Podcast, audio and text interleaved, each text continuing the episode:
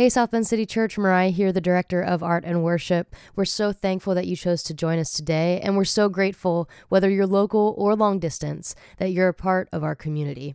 A couple things to remind you of before we get to today's teaching. We've been giving you a save the date for October 29th as family dedication happening in our gatherings in person at Studebaker 112. Well, registration is now open. So, just a reminder family dedication is a chance for all kinds of families to celebrate the gift of the kids entrusted to their care to celebrate their commitment to help those kids know the love of God and the good news of Jesus. And it's also for our church, our community, to affirm those families while offering our care and support. This is as much for the grown-ups as it is for the kids, and it's a chance for all of our community to celebrate our families. If you and your family are interested in being a part of family dedication, there's a few more details in the registration link down in the show notes below. If your family chooses to be a part of family dedication, we're so excited to partner with this in you. And if you're just showing up as a part of our community, we're excited to celebrate our families together. As always, if you consider yourself to be a part of South Bend City Church, you can give. It's through your generosity that we're able to keep lights on at our building and to keep the podcast rolling. So, thank you for the ways in which you give of your finances. You can do so by going to the link in the show notes below if that's something that you want to do today. All right, we're in week four of our Romans series and we continue on in chapter five. And as Paul helps the community in Rome understand the message that binds them together, he speaks of sin, law, and death. And so this weekend, we explored what those words mean for us today. Once again, we're so grateful that you're joining us today. Let's jump in with the rest of our community now. We are in a teaching series on a letter from the New Testament called Romans, and I'm going to get uh, much further into that. Uh, I want to remind you one of the reasons that we're hearing from this letter is to kind of call us out as a church. Uh, this is a letter written to followers of Jesus who are in community with one another uh, in the ancient world. A guy named Paul writes it. He's writing from Greece to a community in the city of Rome. He's never actually met these people, but he hopes to travel to be with them later. And so he sends this letter ahead of time. And we're going to talk more about that. Uh, but one of the reasons we're doing it is because of where we're at in our life as a church. Uh, most of you know, but if you're not aware, uh, sometime this winter, uh, we're going to move into our new home at the Tribune downtown. And we've said before, I'll say it again, I don't want to make too much of the building because we're much more than a building, but I don't want to make too little of it either. And I think um, we're aware that to go from being the scrappy little insurgency in the corner of town behind a gate that nobody can find to uh, being in a kind of prominent building downtown is a movement that might um, call out more from us. And to me, uh, yeah, we want to be good at what we do. We're not trying to be too slick or performative, but we do want to be good at what we do. But I think much more than that, I'm talking about not so much like you know, service programs or um, activities and events. I mean like the spiritual operating system of, of, our, of our family here, of this community, about whether we continue to dig deeper into what it means for us to follow Jesus together, what gospel means for us, um, what, like what story are we a part of? And Romans has a way of working that out for a community, and we're trying to hear that for ourselves. Uh, so that's a lot of the heart here. I will tell you on the trib, by the way, there's a lot of really fun progress happening. If you've driven uh, around that building in the past week or two, you might have noticed, I'll put some pictures up here for you. We punched in some, uh, the first of two big old windows in that loading dock area that's going to bring a bunch of daylight in. Uh, very exciting to see this. The, uh, the glorious view to the north looking out upon Taco Bell is now uh, established out that window. very excited about that. Um, so it's just kind of cool to see that progress there. We really really want daylight in the room. There's a kind of spirit to having daylight in the room. And uh, we don't think that when we gather, we do this to be hermetically sealed away from God's good world. We do this to kind of look out upon and consider God's good world. And Windows help us do that. So, anyway, thanks to everybody who continues to make this project possible. Uh, if you want to learn more, go to thetribuneproject.com. You can see the whole scope of the project, a bunch of questions that we've answered there. So, uh, so don't miss that. Um, Yeah. I also want to let you know that our community conversations are evolving in a way that's really exciting. Uh, Matt Grable, our executive pastor, said this really well a little while ago. Um, when we discerned together that we were going to buy and renovate Tribune, one of the things that we discerned together is that if we do this, we want that building to be good for the whole city all week long. We don't want it to just be a place where we do church things on Sunday. And so that's been our marching orders from the beginning. And we've been working that out, looking for community partners who might do good work in the building during the week. And those conversations are moving in a really exciting direction. I think uh, we'll soon have some things to share with you as we continue to work that out. But the thing Matt said that I loved is that our conversation has gone from what happens in the building to what's happening in the neighborhood. Uh, sort of an expanded sense of connection, conversation, and responsibility. And so it means that we're in um, very regular dialogue with other faith leaders downtown whose communities are also calling downtown home, business leaders, city leaders, other stakeholders. So um, a lot of that's like under the, under the under, underground a little bit. Like I know you don't see that happening every week, but it is happening. And um, as it happens, uh, I, I think I'm not alone in this. I think everybody who's a part of these conversations has just a deep and growing sense that there's a, the best word I can use for it is a kind of providence uh, in us ending up downtown. And that's kind of a heavy word, maybe. But I just mean, you know, when you try to figure out what you're supposed to do, you often don't have certainty. You have a hunch, you have a, an indication, you discern together as a community what's next, and you move toward it, hoping and believing that there's a reason that you're going that direction and that God's a part of it. And then often you look back later and you get to see more of what God is going to do with all of that. And even now, I think we're, we're getting to see more of the good of being downtown and, and calling that building home. And I'm just uh, very eager to share more with you in the upcoming weeks ahead. How's that for a teaser, huh? Uh, but I'll come back to the expectations and the reminder that we, we want to keep growing in what it is that we are here to do. And the heart of that is that we're here to follow Jesus together and to take seriously uh, what gospel means for us as a community. And I think Romans can help us do that. So let's get into the letter. I want to remind you where we've been in the letter. Uh, this is written uh, from Paul to the people in Rome. Part of the background here that seems to be happening, this is like two or three decades after Jesus. And uh, the church in Rome had been Jewish followers of Jesus and Gentile followers of Jesus, which um, may sound like strange, antiquated categories.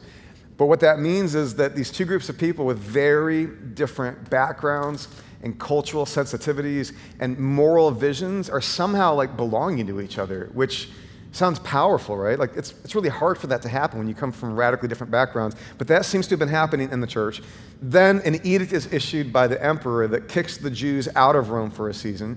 So then the church in Rome is just Gentile believers in Jesus because the Jewish people aren't allowed to be there until that emperor dies. And then when the emperor dies, the edict expires, the Jewish believers come back, and you've got this kind of colliding there, right? Where I can imagine these Jewish followers of Jesus coming back to a church that they had primarily led, finding out like the Gentile believers have pretty much just taken over and it's now their own show, and you're trying to figure out how to put it back together again.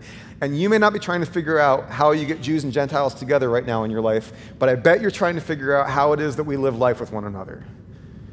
And like how we build deep and meaningful and equitable relationship across lines of difference. I, suspect that's actually a pretty relevant question. And I think it's a relevant question for a church like ours. And so we're going to keep listening uh, to what Paul has to say. However, uh, the other thing I want to remind you of before we go into the text is that as much as we want to hear what he's saying, it's more important to understand what he's doing. Because language is meant to do something. And you can spend all day long like reading what Paul said and missing what he did. And this is the thing I really want to drive home for us. Uh, recently, I've, I've seen this kind of going around. It's quite clever, but it actually makes the point quite well. The difference between what the words are saying and what they're doing. And the way it's been spread lately is imagine 2,000 years from now trying to understand the difference between a butt dial and a booty call. I didn't come up with that, but it actually makes the point, and I'm not trying to be crude. Like you put those words on the page and you do a little linguistic analysis, and it seems like they're saying the same thing, right? But they're doing very, very different things as idioms, right? Again, I'm not trying to be crude. It's like the best example I've seen that makes the point. You got to pay attention not just to what he's saying, but what he's doing. And it's my job to try to help us continue to hear that. So, with that being said, again, are y'all ready to jump in? Cool. Let's go to Romans chapter 5, verse 12. Uh, last week we were in the first part of Romans 5. We're going to pick up here where Paul says, Just as sin entered the world through one man, here he's speaking of Adam, and death through sin. And in this way, death came to all people because all sinned. And now he kind of interrupts himself and then he clarifies some things. To be sure, sin was in the world before the law was given, but sin is not charged against anyone's account where there is no law. Nevertheless, death reigned from the time of Adam to the time of Moses, even over those who did not sin by breaking a command, as did Adam, who is a pattern of the one to come. There's a lot going on there. I just want to draw out three big words sin, uh, law, and death. Let's just work with these for a moment. This isn't going to be a thoroughly academic, exegetical endeavor. We're going to just touch these for a moment and see if we can get a basic grip on them. Uh, sin is a complicated word in the world today, I've learned. Um, I remember, like, on one occasion, after preaching a sermon and using the word sin, I ended up having dinner with people who had been in the service after the service. And one of those people was literally shaking and crying, um, having felt that the use of the word sin was like uh, so harmful and so dangerous to even like bring it up. And I don't say that to like put this person down. I say that because it reminded me that like in the modern world, depending on the background of your religious experience, sin might be a word that works for you or it might be a word that's really hard for you. So I recognize that. Um, I think sin has been used uh, as, as an idea sometimes to like try to convince you um, that you're not beloved, to try to convince you that you are purely a problem to be solved um, rather than like a daughter or son of God. So I, I get that there's some damage there, but conversely, I don't know what you do without the word sin. Like, like, I think we need a word that speaks not just to our capacity for rebellion, for brokenness, for failure, for betrayal, not just our capacity for it, but this, the sense that it's almost like those things have a life of their own. I mean, you've felt that, right? It, it, it does seem like in the world that we live in, that like betrayal, brokenness, violence, disruption, lack of integrity, like just name the list, right? It seems like these things almost have a life of their own or a gravity of their own, like a power of their own. And I think we need a word for that that's not just um, like psychological or clinical or therapeutic, even though I'm all for good psychology and good clinical work and good therapy. I'm all for those things. I think we need a theological word for it that takes that experience that we have of our capacity to screw things up and then it sets that experience in a frame that includes like God and the calling on our lives to bear the image of God and the failure points in our lives where we don't live out the character of God. I, I need a word for that. And sin's the word that shows up in Scripture for that part of our experience here. And so Paul brings that in. Now, next to sin, he's brought up this other word that's a little tricky for us in the modern world, which is law. And Paul talks a lot about law in his letters. And when he speaks of law, he's speaking very specifically uh, to his Jewish brothers and sisters who had received the, the law at Sinai, right? This is a, a way of being in the world for these Jewish people. Now, one of the tricks with law here is um, in the last 500 years or so, the idea has run amok that the law was like really bad news, like really, really awful and just all bad. Um, and that it's the problem to be solved for these people. But I don't think that's how Paul saw it or felt it. I don't think that's how these Jewish followers of Jesus saw it or felt it. Uh, frankly, there's a lot of uh, source material that suggests that they saw the law as, as God's gift to them as a, um, a blessing for them. Uh, and by the way, if you go back to the law, if you actually go back to the moment in the Bible in Exodus where the law is given at Sinai, where God actually gives the law to the people, the first word of the law is this. You ready for this? I am the Lord your God who brought you out of Egypt. That's the first word of the law. Does that sound like bad news or good news? Good news, right? I love you. I liberated you. I freed you. I care about you. I heard your cry. I brought you out of that thing. I brought you into your freedom. Now I want you to live in that freedom. And here's what that freedom is going to look like for you. So just to clarify, like you've got, you got to like dismantle some of this stuff that a lot of us who've been around teachings on these texts have heard. Um, I won't bother you with the academic case for what I'm saying, but there's one to be made. The law for these people wasn't necessarily bad news, but it was a distinctively Jewish experience. The law is for the Jewish people. And part of them figuring out how to be with one another is like, what do you do with that then, right?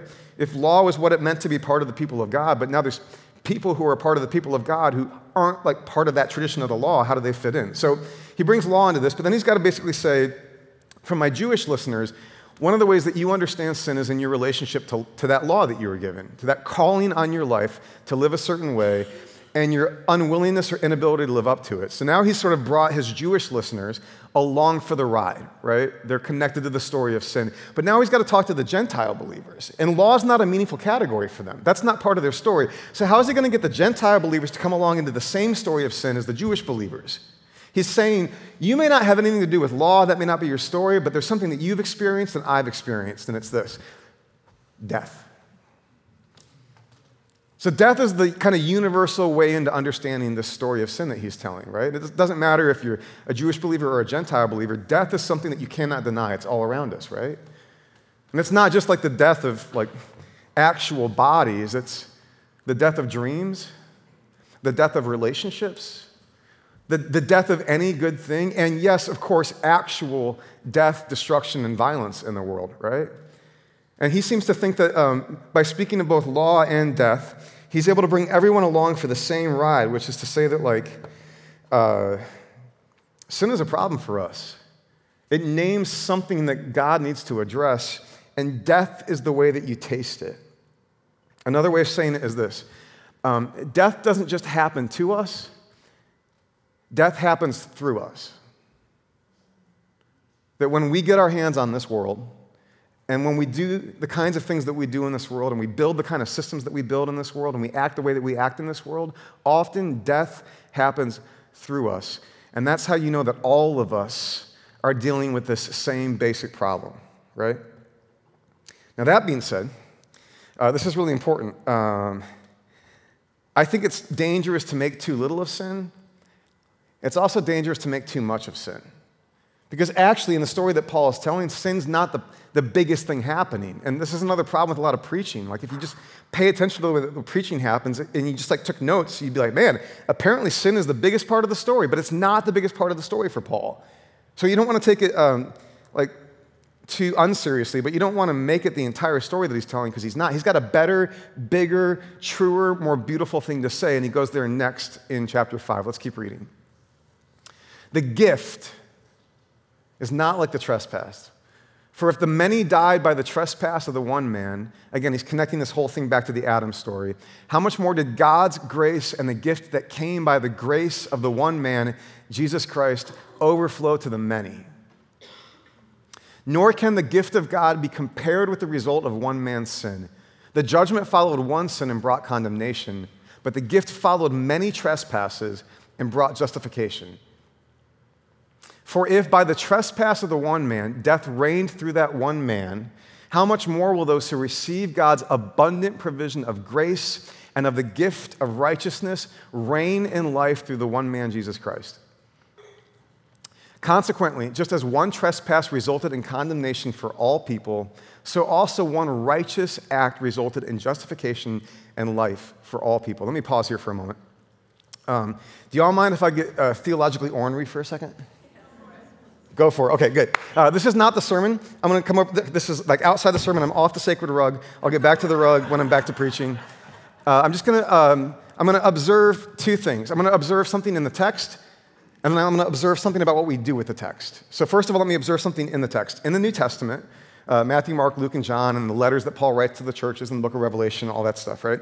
In the New Testament, there are texts that make it sound like only some people are going to get in. And in the text, there are texts that make it sound like everybody's going to get in. This is one of those texts that makes it sound like everybody's going to get in. I'm just observing this, okay? So that's an observation about the text. I'm still not on the rug, settle down. Um, here's the observation about what we do. Almost everybody does this. Everybody sort of picks one set of texts and says those texts definitely mean what they say at face value, which means the other texts can't mean what they say at face value. And people do that in both directions. So there's people who would say these texts that say only some people are getting in, those definitely mean exactly what they say, exactly the way they say it, which means these other texts that make it sound like everybody's getting in cannot mean what they seem to be saying. And then other people go the other way around and they say, no, these texts that make it sound like everybody's going to get in definitely mean exactly what they're saying, which that means that these other texts that make it sound like not everybody's going to get in cannot mean what they're going to say. Track with me? Okay, just an observation. Let's go back to the text. That's all I got. Just observing some things here. Um, the text is thorny, tricky, uh, wonderful, and complicated. Uh, let's go back to the last slide then. Uh, one more here. For just as through the disobedience of the one man the many were made sinners, so also through the obedience of the one man the many will be made righteous. Let's just work this out for a little bit here. Um, there are thorny questions in this text about what to do with Adam, sin, and death. Uh, for example, if you take into account an evolutionary understanding of human origins, there's a lot of questions there because it's pretty clear that death was happening on planet Earth long before Homo sapien came along and was able to live out the kind of story that's told with Adam. So that's just a, a complicated theological question that we can't solve today. Uh, we'll do that another time. Um, not solve it, but wrestle with it. Um, I just want to observe what's going on here for him. So he says, um, We all have this problem. It's called sin. And it, it's pervasive. It's something we're all wrestling with. And no matter which group you're a part of, no matter which identity you carry in this sort of groupish identity thing going on in the church, doesn't matter. Like he's, he's trying to find a way to bring everybody along in the same story of sin. But then he says there's something bigger and better that has happened. And it's this grace, this gift, this faithfulness of Jesus has done something to liberate us from sin and death. There's like a new thing going on here. Now, why does Paul believe this? Well, he believes it for lots of reasons. But I got to come back to like, for him, sin and death are connected, right? Like sin leads to death, and then death drives sin. These, these things are all knotted up together, right? But he bumped into a guy who he's absolutely convinced was dead and was then alive. Right? That's what happened to him on the Damascus Road. That he bumped into a man named Jesus who he is convinced was dead and is now alive again, is resurrected. So if death has been defeated, maybe sin has been defeated too. If death has somehow been dismantled, been broken down, then maybe sin has somehow been dismantled or broken down too. That seems to be somewhere where he comes to this conviction that like there's something better happening here, which is that you, you've actually been given the gift of God's life, and it's more powerful than death. You've been given a gift of Jesus' faithfulness that's gonna like bring you up in this life of righteousness, and that's more powerful than this sin thing that you and I are wrestling with too. There's something else going on here, and it's bigger and it's better. And he's trying to like call them into that to remind them of it. But they don't get there by ignoring the sin thing, they gotta get there by naming the sin thing. Right? Now, I've told you that this is um, about community, about how to be together with one another. And in light of this, I've, I've been thinking a lot about this. There's, um, I can imagine at least like four different ways that we as a church could like address or not address the sin thing, right? Uh, the first strategy that comes to mind for me is um, simply like everything's fine, right? Um, Lori, did I put that picture in there? Can you? Sh- it's, it's earlier, I know, but can you show that? Anybody seen this? The dog in the fire. This is fine. Everything's fine. Yeah. I mean, you could just live in denial and basically say there is no problem, uh, but that doesn't do any of us any good, right? So let's, uh, let's leave that strategy behind. Um, another way that like a church can deal with or name the sin problem basically amounts to saying those people are the problem, right? By the way, I keep pointing over there. I'm sorry. I don't know why. I'm not saying you're the problem, but there's nowhere to point with a room in the round. Um, those people are the problem, right? Where you're really concerned about the sin problem, but you've located it in other people, maybe another group, maybe another identity group, maybe another faction in the world, right? Well, the trick there is if those people are the problem, then the solution is to scapegoat them, exclude them, purge them, right? Now, that happens at different levels of intensity, but that energy can get really ugly and violent. Right? I mean, I don't have to like paint a picture for you. I think you know that when the energy driving a person or a community says, like, those people are the problem, we start scapegoating, excluding, and purging, things can get really ugly.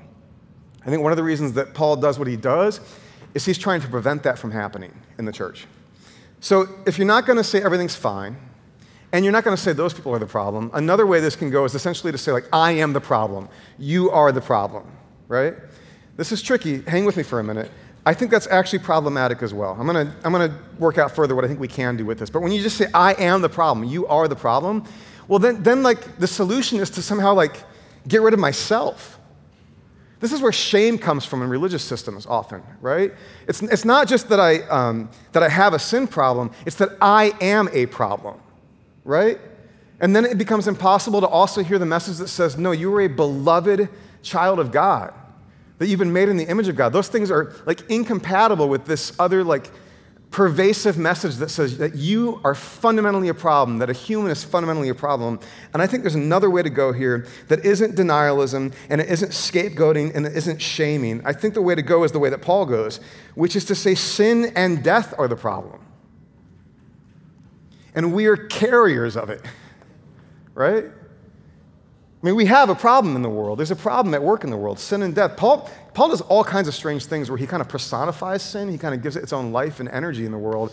But I think this is actually the move. Yes, sin and death are the problem, and we're carriers of it. Um, the metaphor that comes to mind in the last few years is COVID. For the last few years, we've been dealing with this, this virus that's going around, right? And unless you did something really reckless that you shouldn't have done, if you got COVID, I'm, I'm guessing you didn't like shame yourself for it, right? Like, I'm hoping you didn't think there's something fundamentally wrong with who you are because you got COVID, but you better take responsibility for it, right? If you're carrying that thing around, you better like isolate if you need to so that you don't spread it. If you need medical care, you better get it, right? So it may not be that like you should be shaming yourself for, for being a carrier of that thing, but you still better deal with it. You still better take responsibility for it.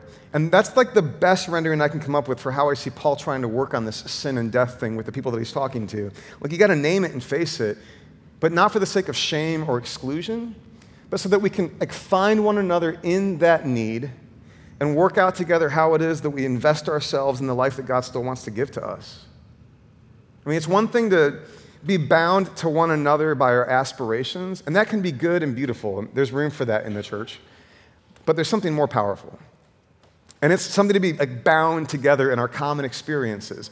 And that can be good and beautiful in church, but there's something more powerful.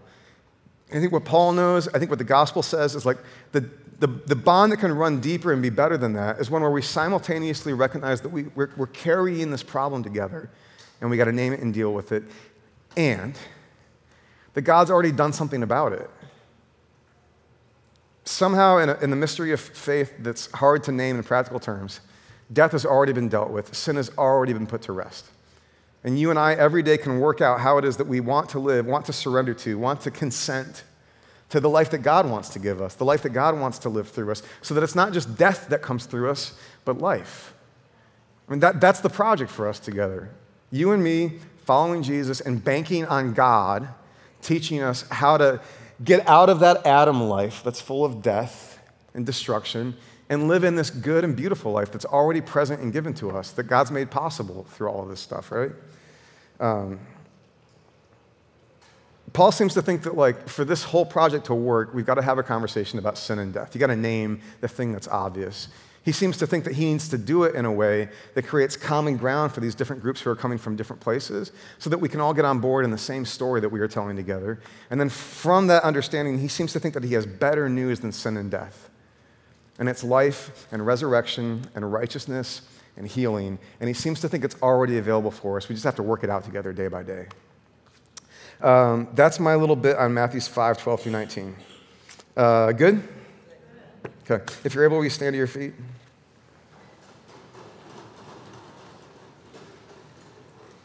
I'm just reflecting on the fact that what's going to happen like a month from now is nobody's going to remember the sermon, but everybody's going to remember the booty call and butt dial thing. and that'll be like the, the verdict on the morning, and that's fine with me. Uh, just remember that that was about Romans when it comes to mind, right? Uh, may we tell the truth about ourselves and our world that sin and death are here and they are wreaking havoc. And they're doing that in us and through us and in the world around us. But may we know that that's not the whole story.